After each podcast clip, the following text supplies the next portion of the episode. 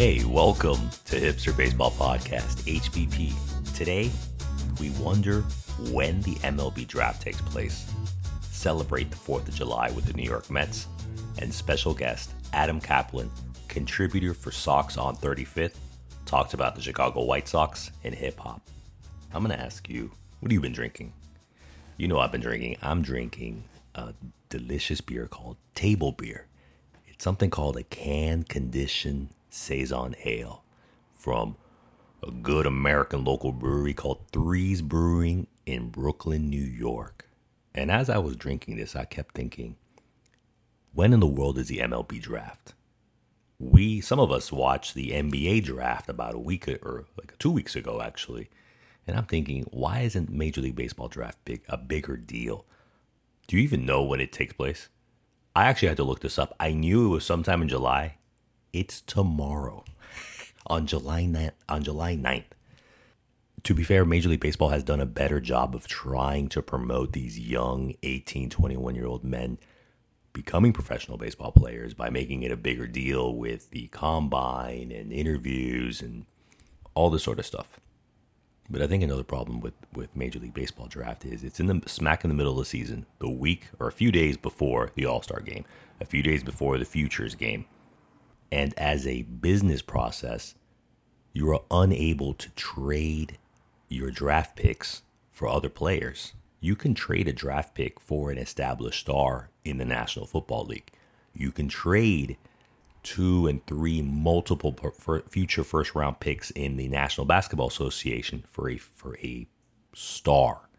You can't do that in MLB. I think that's the last hurdle that MLB needs to do to make this more relevant and making it an event, making it exciting. The NBA makes the, the draft exciting in an event. The NFL makes their draft an event you probably didn't know because I didn't know that the draft was exactly tomorrow on July 9th. Do you even know the order that the teams are going to pick? Yeah, I didn't either. I had to look it up. The top three teams are the Pittsburgh Pirates, picking second, the Washington Nationals, and picking third, the Detroit Tigers. I think, and this is not breaking news, that the top two players being drafted tomorrow are going to be the LSU pitcher Paul Skenes, who won every single award there is to win in, in college bas- college baseball for pitchers, and the LSU outfielder Dylan Crews.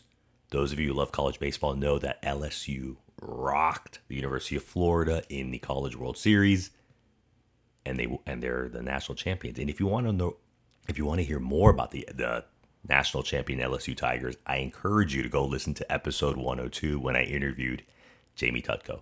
That was a fun interview, and I was happy I talked to him before the season, before LSU became national champions. Congratulations to the Tigers. And besides drinking and not even bothering to know when the MLB draft was going to happen, what else did you do for the 4th of July? How did you celebrate America Independence Day? Happy birthday, USA! You know who's had a really good 4th of July weekend? The New York Mets. They've won six games in a row since that press conference with the New York Mets owner, Uncle Steve, Steve Cohen, talking about we're going to keep things level headed. We aren't going to lose our mind. We got it. We have to perform better. I loved it. So even keel.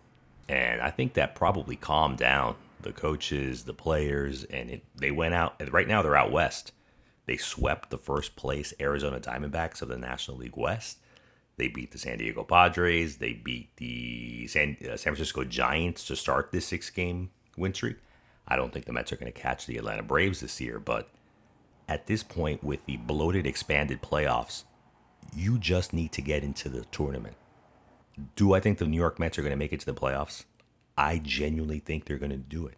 They have. There is going to be a heck of a show trying to chase down the Miami Marlins, the Philadelphia Phillies, whoever doesn't win the National League West, whether it's the Diamondbacks or the LA Dodgers. But the New York Mets have the horses to do this. We'll see if they do it. And tears to Uncle Steve. By the way, can you imagine what kind of Fourth of July party Uncle Steve threw? The guy's a gazillionaire.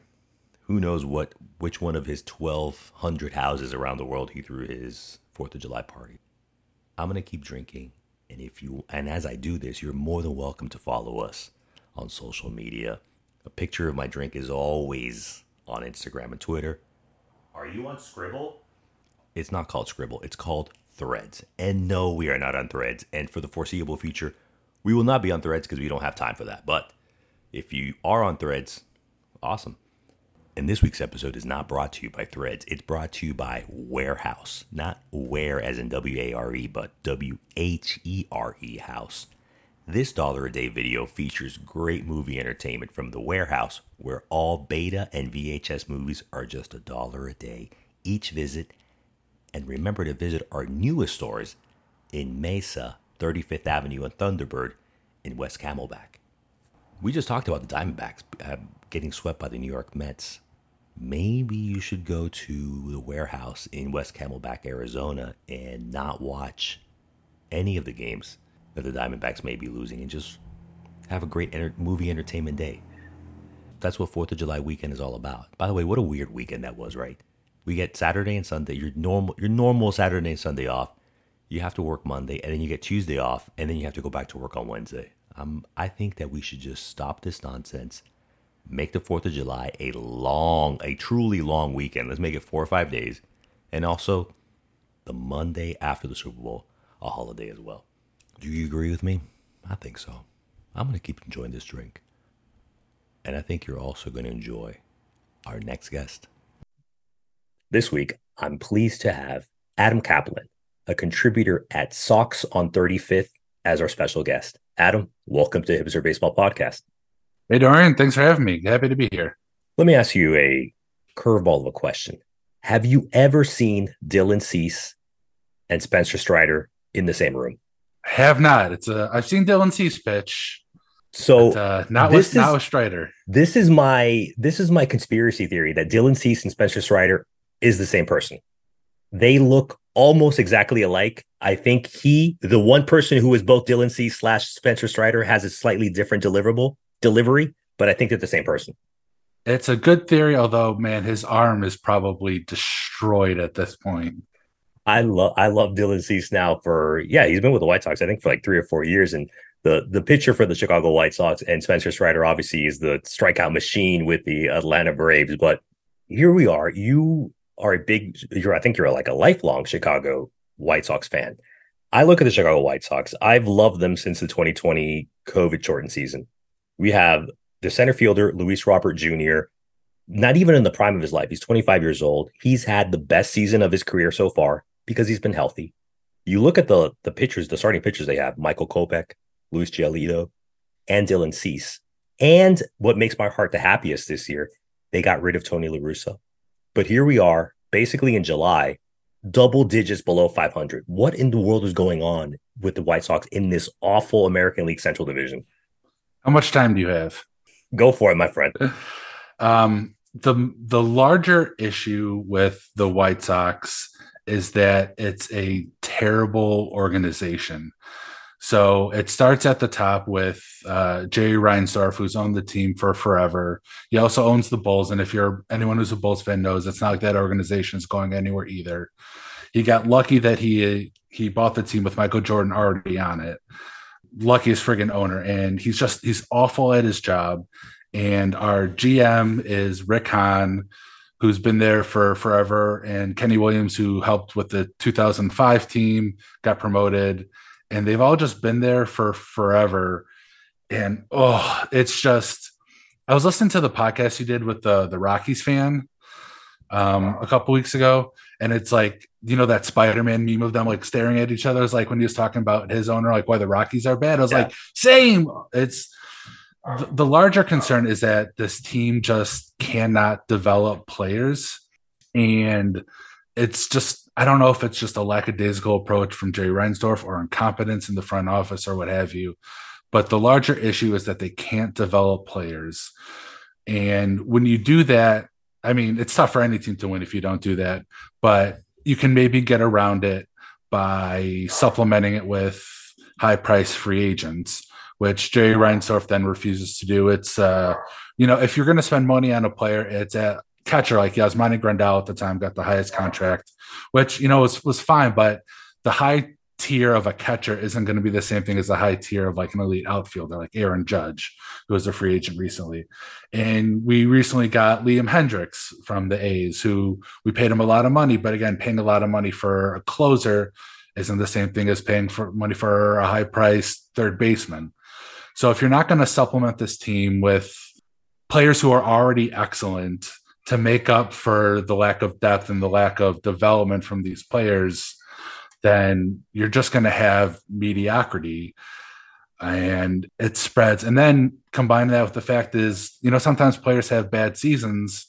And if you can't develop a minor league system to maybe replace that bad player, or if there's injuries, it's just going to spiral out of control. And it, it all stems from just a lack of intelligence at the top, a poor approach to developing players. I, I very much agree with you where the rot starts at the top. And I think, unfortunately, in Major League Baseball, and you can probably say the same thing for all of the major, the four major professional sports in North America, is more often than not, there are more bad or negligent owners than there are good active owners. When I managed to catch some White Sox game, and this is this was more from last year, but well, we're in 2023. Last year, it was sometimes painful to watch with all of the ridiculous errors. I think they had if they didn't have the worst by metrics just by visuals, they had the absolute worst defense the last year. This year has gotten a little bit better, but I have seen some like ridiculous base running blunders and silly errors. And it's just frustrating when you have this beautiful team supposedly led by Tim Anderson and it's it's so underperforming. The, the American League Central for me is there for the taking, but yeah, there, there's too many structural issues as you had mentioned earlier. Yeah, the lack of fundamentals on this team, and it's it's not even just Pedro Grifol who's the current manager. It's when Tony La Russa was there. There was issues with um, Ricky Renteria before. Like within this four year span of supposedly this contention window, the amount of dumb errors this team has is really frustrating. And the fact that you have three managers and players are still doing this just again is just a failure at the top and a failure to develop players properly. I was watching a game, and I've admittedly not watched as many games as I had past couple years because this team was so frustrating. But there was a game in which the White Sox were up like I can't even remember the opponent now. They were up four nothing, and the aforementioned Dylan Cease was pitching. He was pitching a, a gem. I'm like, okay, the White Sox are actually going to win this game. It's awesome. And there's a, a pop up literally right in front of catcher Yasmani Grandal and third baseman Jake Burger is like running towards it. And I don't know what happened, but Berger doesn't get to it. And then Grandal just stands there. And the ball literally drops right in front of Grandal. Like, oh. So, okay, then Dylan Cease then ends up pitching to like another three batters. Luckily gets out of the inning. But then the next inning, because he put so much strain on his arm, just gets rocked. And it was like 4 2 the opponent. Then eventually gets to 4 4. It's like, oh my God, I can't believe this dumb White Sox team let this team, their, their opponent into the game. Elvis Andrus is on third, and the catcher had the ball and does the most literally play where he pretends to throw it to the second baseman because I think maybe Robert was like running or something. And friggin' Elvis Andrus, who's on third, falls for it. And then he, the catcher didn't have the ball, threw him out at third, and that was possibly the winning run. Maybe we could have at least won 5 4. So just emblematic of just a dumb, dumb team. I think this was the Texas Rangers series. That, last that week. sounds right. I think that was last. The, the Rangers were in town in Chicago last week. Yeah. yeah. Oh my God. It was, it was, it's so brutal. It's so frustrating watching this team. And, you know, going back to the lack of development, you're talking about poor defense last year. So last year we had Andrew Vaughn and Gavin Sheets play a lot of the corners because of oh man, I think like AJ Pollock ended up having to play center field because Luis was out and Eloy was injured. So like we don't even have competent people who could fill in a corner infielder spot. So you have these two first basemen who've like barely played any outfield in their life, just forced to be in their corners. And then shockingly, they were not good. Gavin Sheets was bad, and Andrew Vaughn was literally the absolute worst defender in 2022 again, it all stems from when you can't develop players, you don't have players in the minor league who can even fill in in some areas, and it just leads to players playing out of position, and it just it spirals into mediocrity. You know, I think we need to pick me up here in this conversation because Chicago is a beautiful city. The White Sox, the White Sox are the White Sox this year. Let me ask you another question. What is your walk-up song if I restricted you just to hip hop? Oh, I mean, it would have been hip hop no matter what. It's um in Paris by uh Kanye and Jay Z, just like dun dun dun dun dun dun. Ball so hard, want to find me. Yeah, just that that part of just the the ball so hard part of of Paris. Uh, that shit always got to me going. How I came across you was I read that article that you wrote. I think it was last year on the on the on the Venn diagram of hip hop and the Chicago White Sox. And I found that really interesting. But my takeaway from that article was that artists like Dr. Dre and, and a lot of these West Coast hip hop artists were like, they weren't actually White White Sox fan. They were just like, wow, we just love the fact that they wear black and white and they wear and they and the White Sox at that time and still do have the old English the SOX logo. Right. Yeah, it was it's really interesting. I when um Ice Cube was promoting the um Straight Outta Compton movie, he was like the White Sox had just changed their logo to that classic SOX Old English font.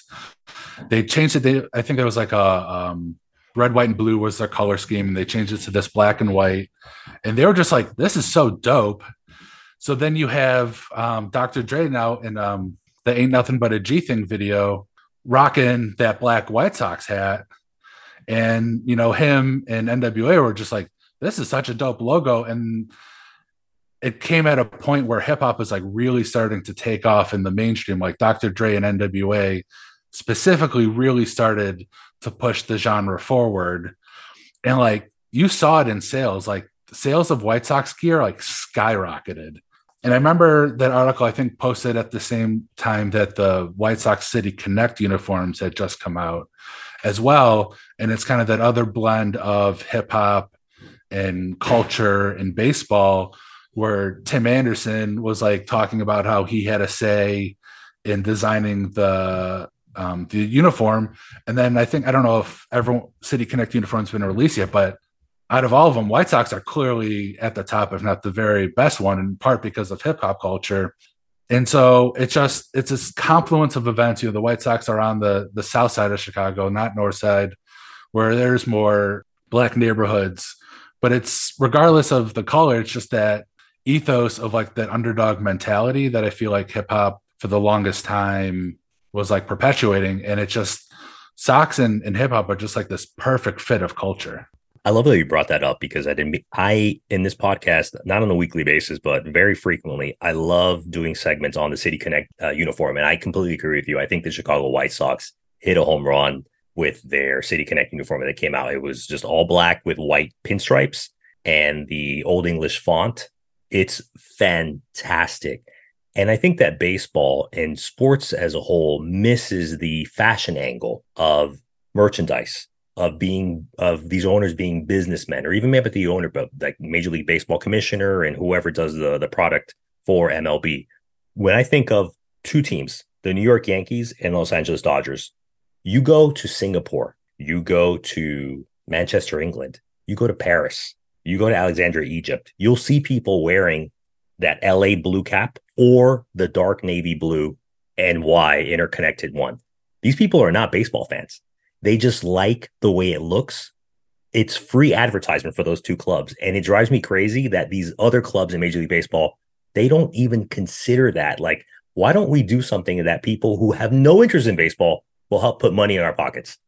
There's a, a contingent I follow on Twitter that's like really into hats. Like that's definitely a thing is like the collection of hats.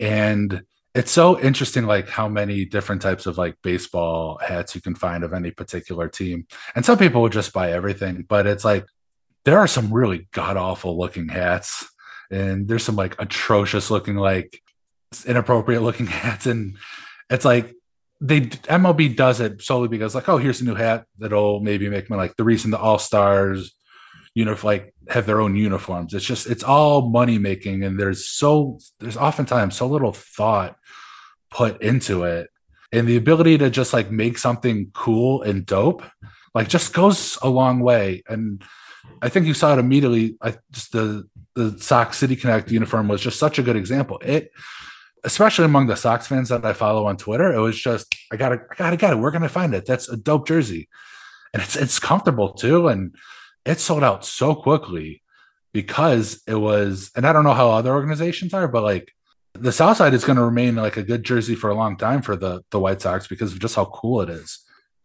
Yeah, I didn't like that this year. In the past month, the Baltimore Orioles and the Cincinnati Reds basically came out with the exact same City Connect uniform, with the Baltimore Orioles being slightly different, having like a little background color, but they're all black. And I, there might have been trying to tap back into the coolness of the Chicago White Sox, but I'm like, this is not. This, these aren't good uniforms for the city Cincinnati Reds or the Baltimore Orioles. The Cubs, I feel like, tried to knock off the White Sox because the White Sox that was had Southside awful. on it. That was just so a, yeah. awful. Oh my god!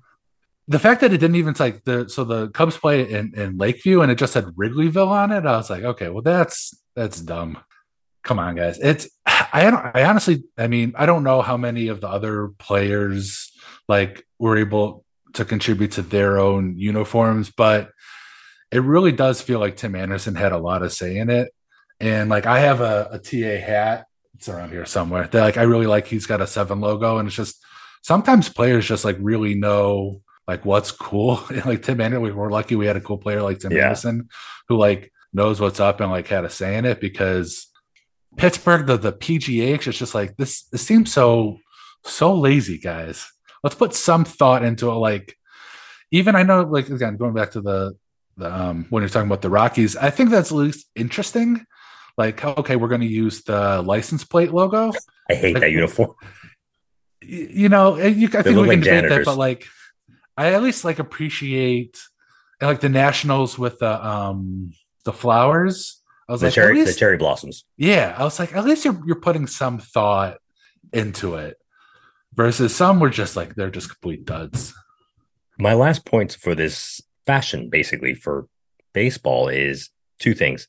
I think minor league teams have they not only just have more leeway, but they're I think we're more creative when it comes to having these hats. A lot of times they're like silly, which is really great, but I'm talking about hiring actual designers for Major League Baseball. Like let's make something cool and frankly, let's make something that females would want to wear because if you get the females in it, again, they females love the LA Dodgers and New York Yankees hat. They they don't they couldn't tell you a difference between a balk and a ball. You know, but, don't don't quote me on this. I could have sworn I saw something that like females are like part of the fastest growing fans of MLB and part of the reason it's like growing. Better.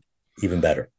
But I mean, I can speak for other fan bases. Like some of the smartest people I follow on Twitter are female writers. Like I'm not going to disparage them. There's some like great fans. Yeah. My wife is not one of those people. She she is one of those people who can't tell. But like, yeah, again, the an NFL I know really isn't bad at doing this. Like don't just make it pink. It's like it's for the ladies.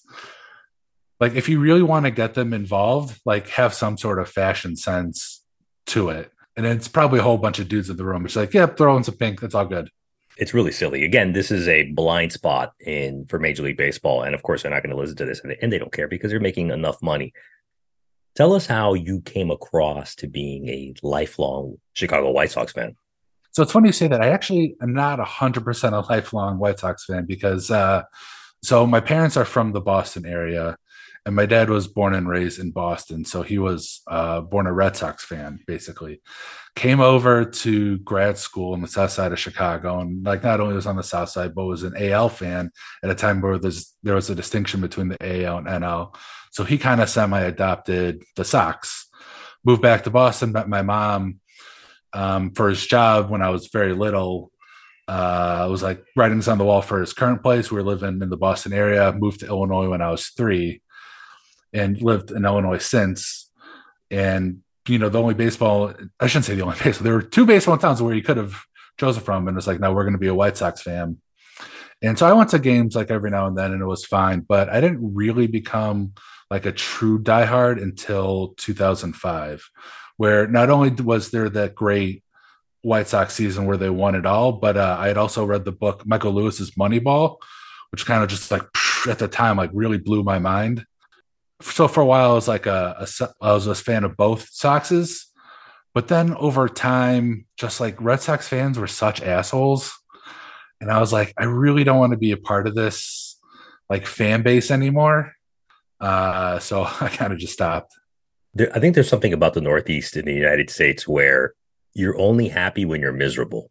So if you're winning, it seems very it's like grading. Unless you also you're like a Yankee fan because they're the only ones that are slightly different where they don't like to wallow in the misery like a New York Mets fan or the Philadelphia Phillies or even the Boston Red Sox. The Yankees are obnoxious when they expect to win everything, but I feel you about the the Red Sox fans being since since like I was watching TV and with the that great Red Sox Yankee series in in 04 where the Red Sox would come back from um, down three. And like I remember being super excited because that was crazy. Nothing like that had ever happened before. But like since then, you know, with the Patriots and the Red Sox and like then the Bruins and the, the Celtics. well, the Celtics, Celtics, haven't won anything since 2008, yeah. I think, but still, they've been in the final. But but, but around that time in the mid 2000s, where like it just felt like Boston could do nothing but win, I'm like, you guys need to act like you've been there before a little bit. Like I get it's been tough. I 100% get as a as a Chicago fan, I get that it's been tough. But like let's calm down a little bit. But there's just, just kind of like a you think you're better than me, like ethos that I feel like Boston has that it it just got too out of control. And it's like I don't I don't really want to be a part of this fan base anymore. I'm gonna say that the Boston Red Sox are like Yeezy, Kanye West. You loved him for a certain time, and then he just kind of went off the rails, being buttholes, as you said. And I would say Chicago White Sox fans are like Common. I love Common. I think he's underrated. One of my favorite all time, I think it's still a hip hop album, is Go that came out in 2006, 2007. That would be my analogy for these, these oh, fan bases.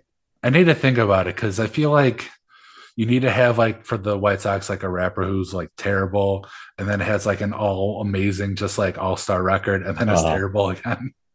Wait, that's not common, but yeah, I think he's yeah, more talented right, than that. It's it's not common, but Actually, Kanye West is a good one where it's like fun to root for, at the beginning, and you're a little bit of an underdog, but now definitely can't root. What and you know what? Now that you think about this, I'm thinking about this. What the heck is up with Chicago artists? Because you have Kanye West, and you kind of feel guilty ex- enjoying some of his earlier works, which was brilliant, and the the artist who shall not be named, R. Kelly from Chicago. Is it is it the Chicago weather that drives hip hop artists crazy into a different realm? I think that's just like Atlanta just took it over. We're like after the like I feel like Childish Gambino and like Migos like became big. It's just like everything else is kind of just by the wayside. I don't know, man. It's true. Like Chicago's got to bring it back. We got to bring back good hip hop again. Yeah, these older guys have uh they've they've done they've gone through the whole through the whole cycle. But anyway, just to stay stick here with the hip hop. Where does your love of hip hop come from? And I was thinking about this. So I remember, I don't know if you remember those like VH1 lists that they would like air all the time of like the 100 greatest songs. Oh, like right, right around 2000s when everything yeah. was like a countdown. Yeah. Exactly.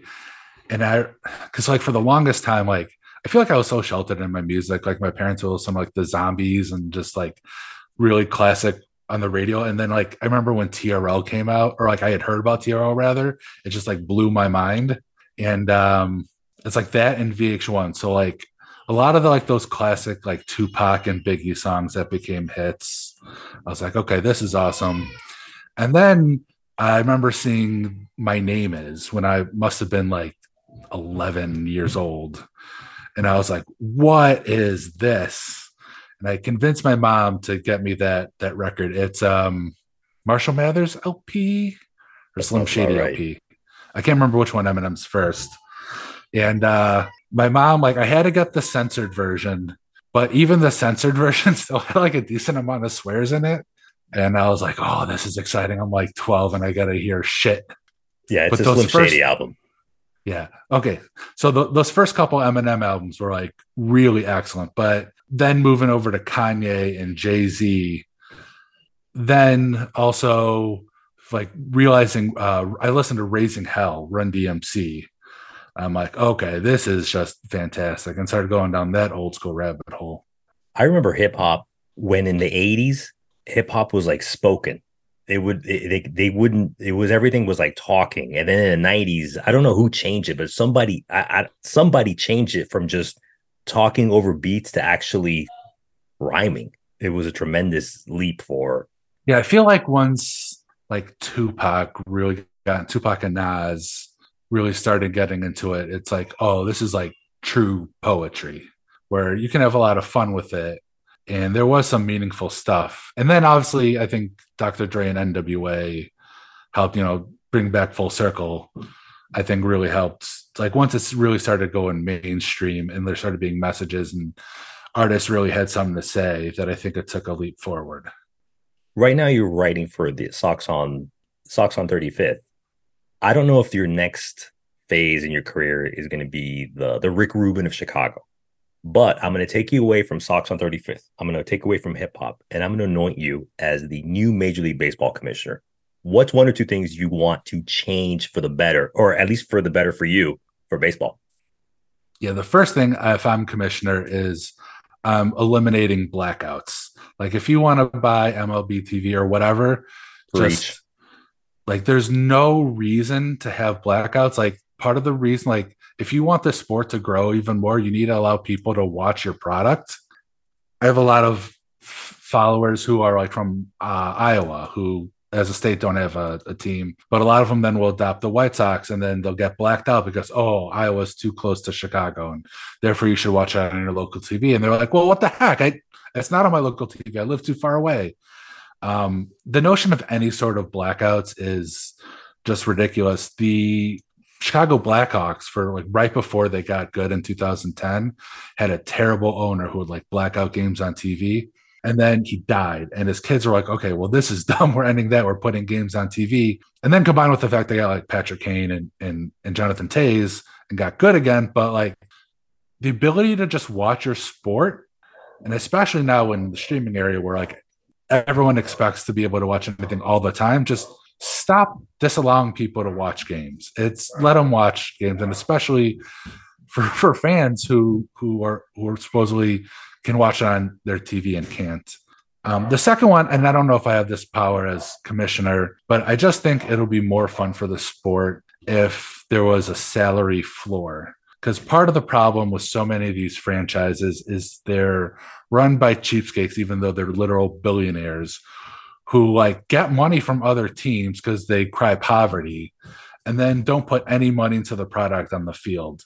And it just it stinks for the fan bases. Um, like if you're oakland right now you're i mean pissed for them for mo- litany of reasons. But like i think like uh max scherzer is like a bigger contract than their team combined or something like that like that's that's absolutely ridiculous um there's so many loyal fans who like love to watch their team and owners who who refuse to put a good product on the field should just they should be forced to sell the team. Like even though the Mets are terrible, at least Steve Cohen's trying, man. I agree with you. It where Hal Steinbrenner, one of the family owners of the New York Yankees, made this point. I think a week or two ago.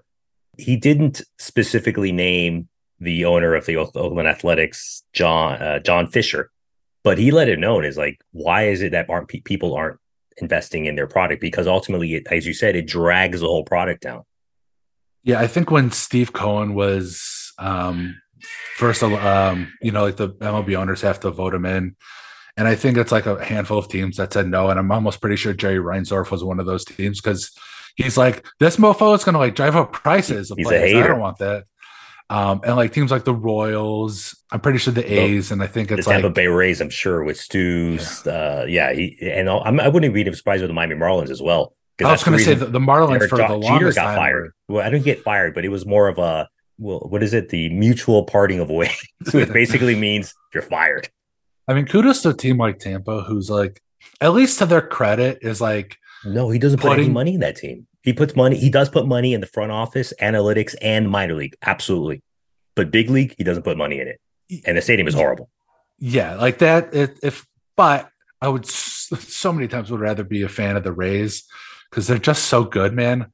And at least they like, and Cleveland's a little bit like this too, although not this year.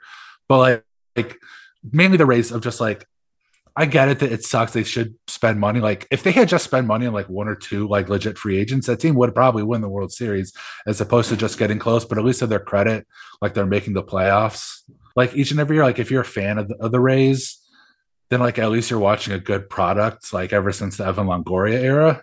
But yeah, man, just the Marlins, man. I remember like won two friggin' World Series and then just gutted the team each time. To not put money into this, it's like if you don't love baseball and you don't like want to see the team win, then sell the freaking team.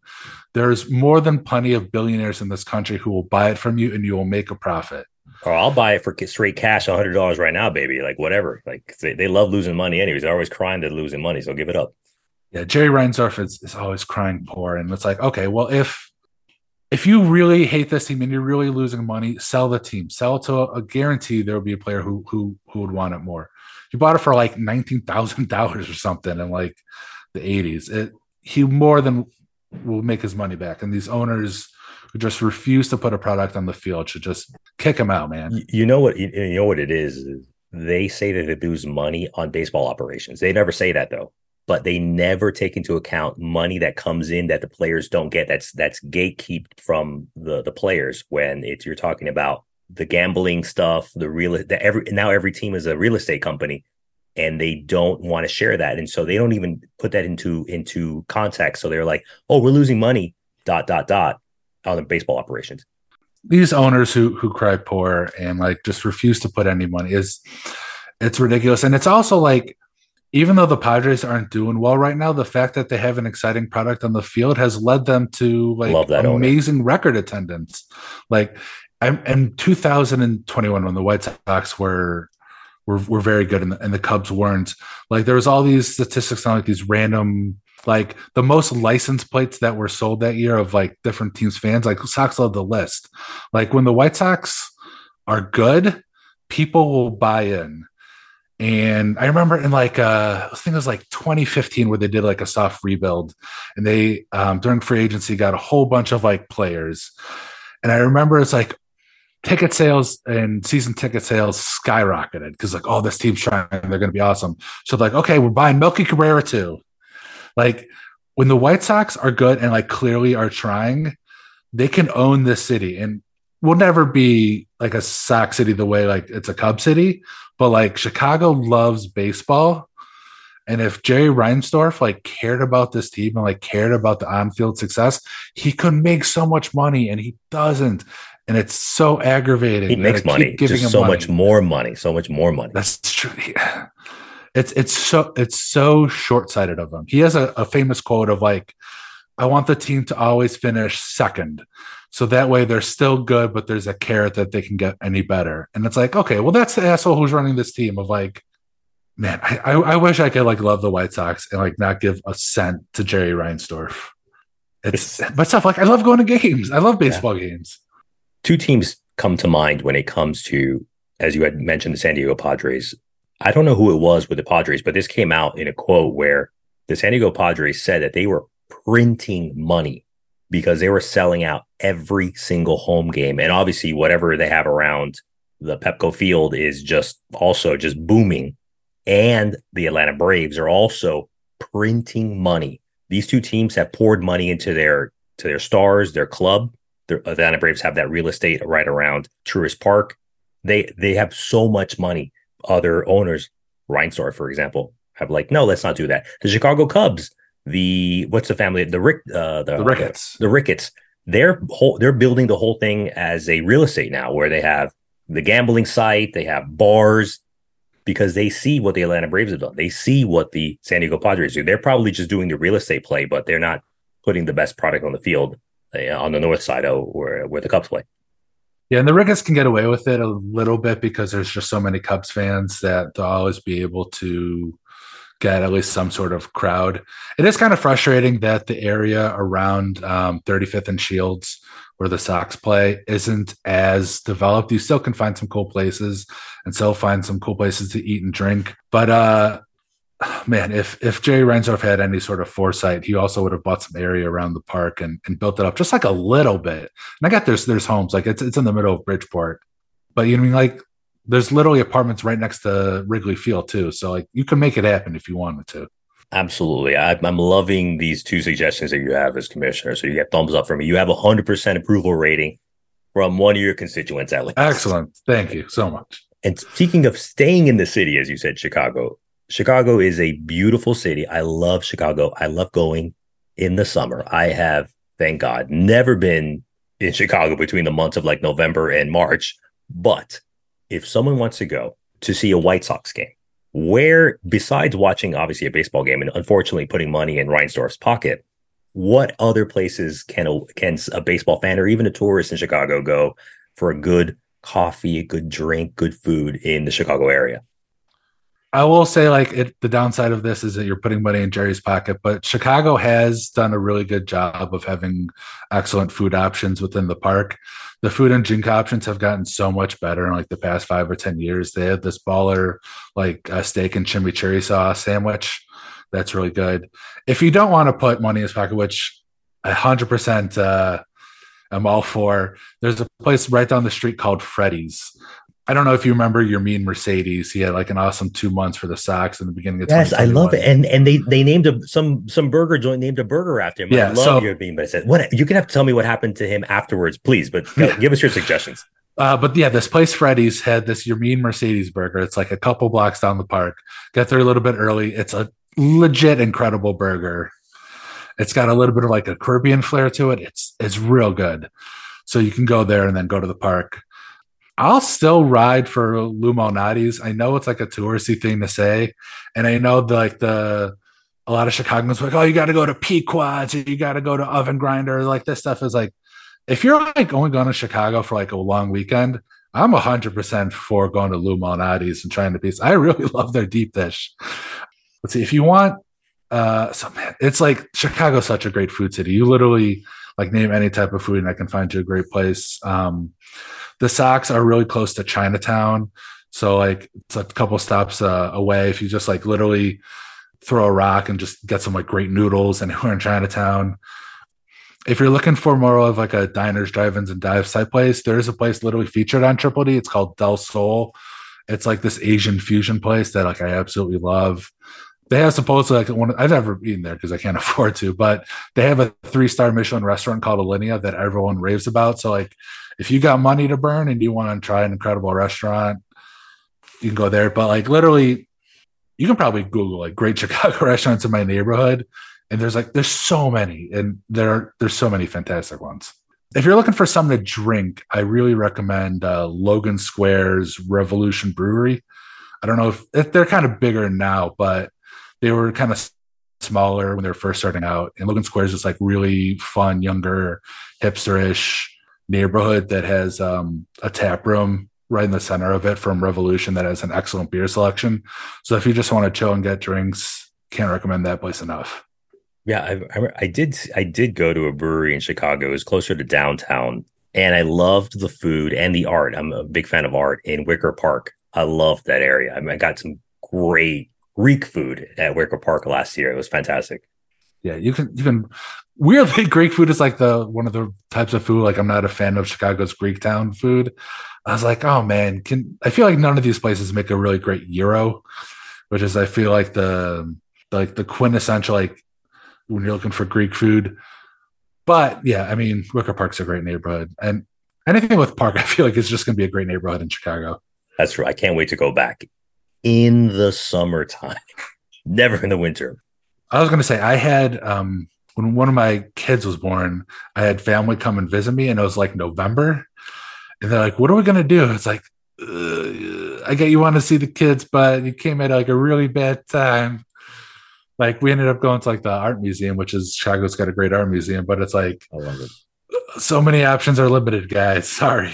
Yeah, the I love the Art Institute of Chicago as well as the Contemporary Art Museum, which is just north of it, closer to the the rich area, the Golden Triangle. What's it called? Um, Gold Coast. Gold Coast. Yeah, it's the the the Mika, the Mike, the Miko, the Miko, the Micah. Anyways, oh. I've been there a few times. I love it. My last last question: What happened to Yermin Mercedes? Because I loved him for those two months that he was just scorching hot, and then Tony La Russa just killed his confidence last year. Uh, the truth of the matter is that he never like was all that good to begin with. He was just, it mainly was just lightning in a bottle. Um, I think you know that that famous, infamous dust up of Tony La Russa yelled at him when he got a a three one eephus right down the middle and he hit a homer. I was like, really dumb. It was like this is why you don't hire like a 105 year old manager to run your baseball team. Um, but t- the truth of the matter is that like uh, he couldn't hit fastballs, or like he couldn't. What was it? He couldn't hit breaking stuff. I can't. One of the two. And it's just like it was so easy to get him out that it's like, oh yeah, this is why like you weren't really a prospect. Like he just got on the team because the Eloy Jimenez injury in spring training. And it was so fun to watch. Don't get me wrong. And I still have love in my heart for him. He like started off his career with like five or eight straight hits or something, like against the Angels. It was great. But yeah, ultimately he uh he got caught and and and pitchers figure out how to pitch to him. The next time I go to a White Sox game, I want to, to go to what is it, Freddy's, the burger place? Yeah, go to Freddy's. And I'm gonna and I'm gonna order, see if they still have it on the menu. They probably stu- still do, but with a different name. The the Mercedes. Yeah. They should have changed it to the Jake Burger. But like some other dumb restaurant like took it last year for like a little bit. And I was like, I don't know, Freddy's is, is better than whatever some random place chose the Jake Burger. But literally, they should have just changed it to the Jake Burger, and it, it would have been awesome. Yeah, I mean that's a lost marketing opportunity there. Stupid baseball, but it's funny how you said that the food options at the stadium it's, have improved. I actually went there uh, like 10 years ago when Alcides Escobar was still on the team. And I thought the food options were pretty good as well. And I, and actually, the funny thing is, I've been to the, see the White Sox. I haven't been to, to Wrigley Field yet. You know, it, this is going to be maybe a controversial take. I really hate Wrigley Field. Um, I'm also not a fan of um, oh, the friggin' Red Sox, who's for some reason name has just escaped me. These older parks, Fenway Park. Thank you, friggin' Fenway Park. So, especially for like a, a suburbanite like myself, getting to Wrigley is a giant pain in the butt because they don't have a parking lot. So, if I want to drive down there, even though it's technically closer than guaranteed rate field for me, um, I have to go in traffic, park at some random lot that's like a mile away, get on a bus and go to the stadium, or I have to drive down to the purple line, take the purple line to the red line, then then gets me off at the stadium. Like it's a pain in the butt for to get to Wrigley. And then they have these um if you're like you stay in the wrong space, you literally will have a giant pole in your way because it's an old freaking stadium. And it's like this is just one of the things like when I've visited a lot of baseball parks over the past few years, and it's just give me a park where I can see the entire field wherever I sit, basically. I feel like that shouldn't be too much of an ask, but like it is for like a bunch of stadiums and then Wrigley's got like these weird pee troughs for dudes. It's uh I find the stadium to be a mess. And I think the food options are, are garbage. I really hate like I have like friends who are Cubs fans, like, oh, it's so historic and it's so great.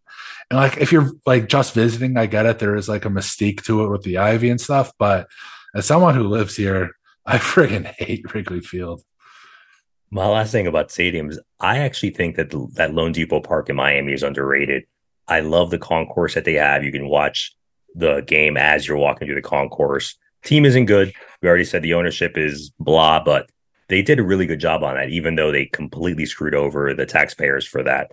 The uh, the monstrosity is that that spaceship that, that we have in, uh, in, in in downtown Miami. Does Miami have a, a, swimming pools in their park, like the Jacksonville Stadium in uh, football? They used to have I would uh, love to see a game in the swimming pool. Just like you know, because you know Arizona has the swimming pool, the hot sauna, whatever. But the, the Depot Park, when it used to be called, I don't know what it used. They used to have a club out in left field, and there they used to have a have a hot tub.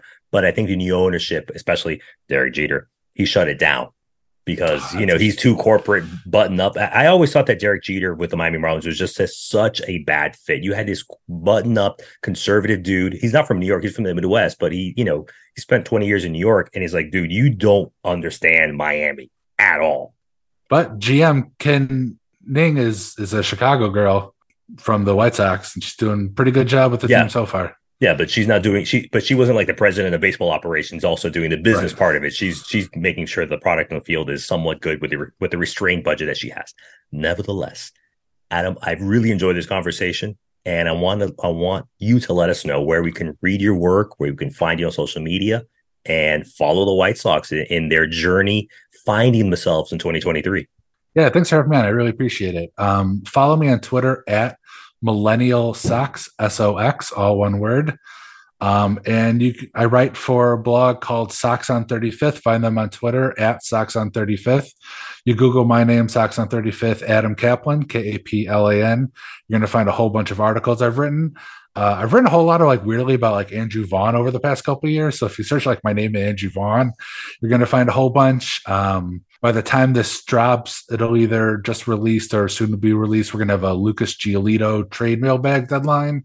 and I uh, got an article in the works on Sox on 35th all about GM Rick Hahn and his approach to trades. So make sure you check those out. And that'll all be also uh, promote those on my Twitter. Thanks to Adam Kaplan for joining us this week, and also some new listeners from Lake Oswego, Oregon, Da Nang, Vietnam, and Untibaira, Brazil. We have a couple of new listeners from North America, Asia, and South America. My friend, go out and enjoy the summer. If you live in the northern hemisphere, if you live in the southern hemisphere, southern hemisphere, go enjoy the winter. Be active if you can. Get some sun in your face. Be the best that you can be. Is this becoming some kind of self-help podcast? No. But I'll be back with a brand new episode of HBP next week, Hipster Baseball Podcast. Bye.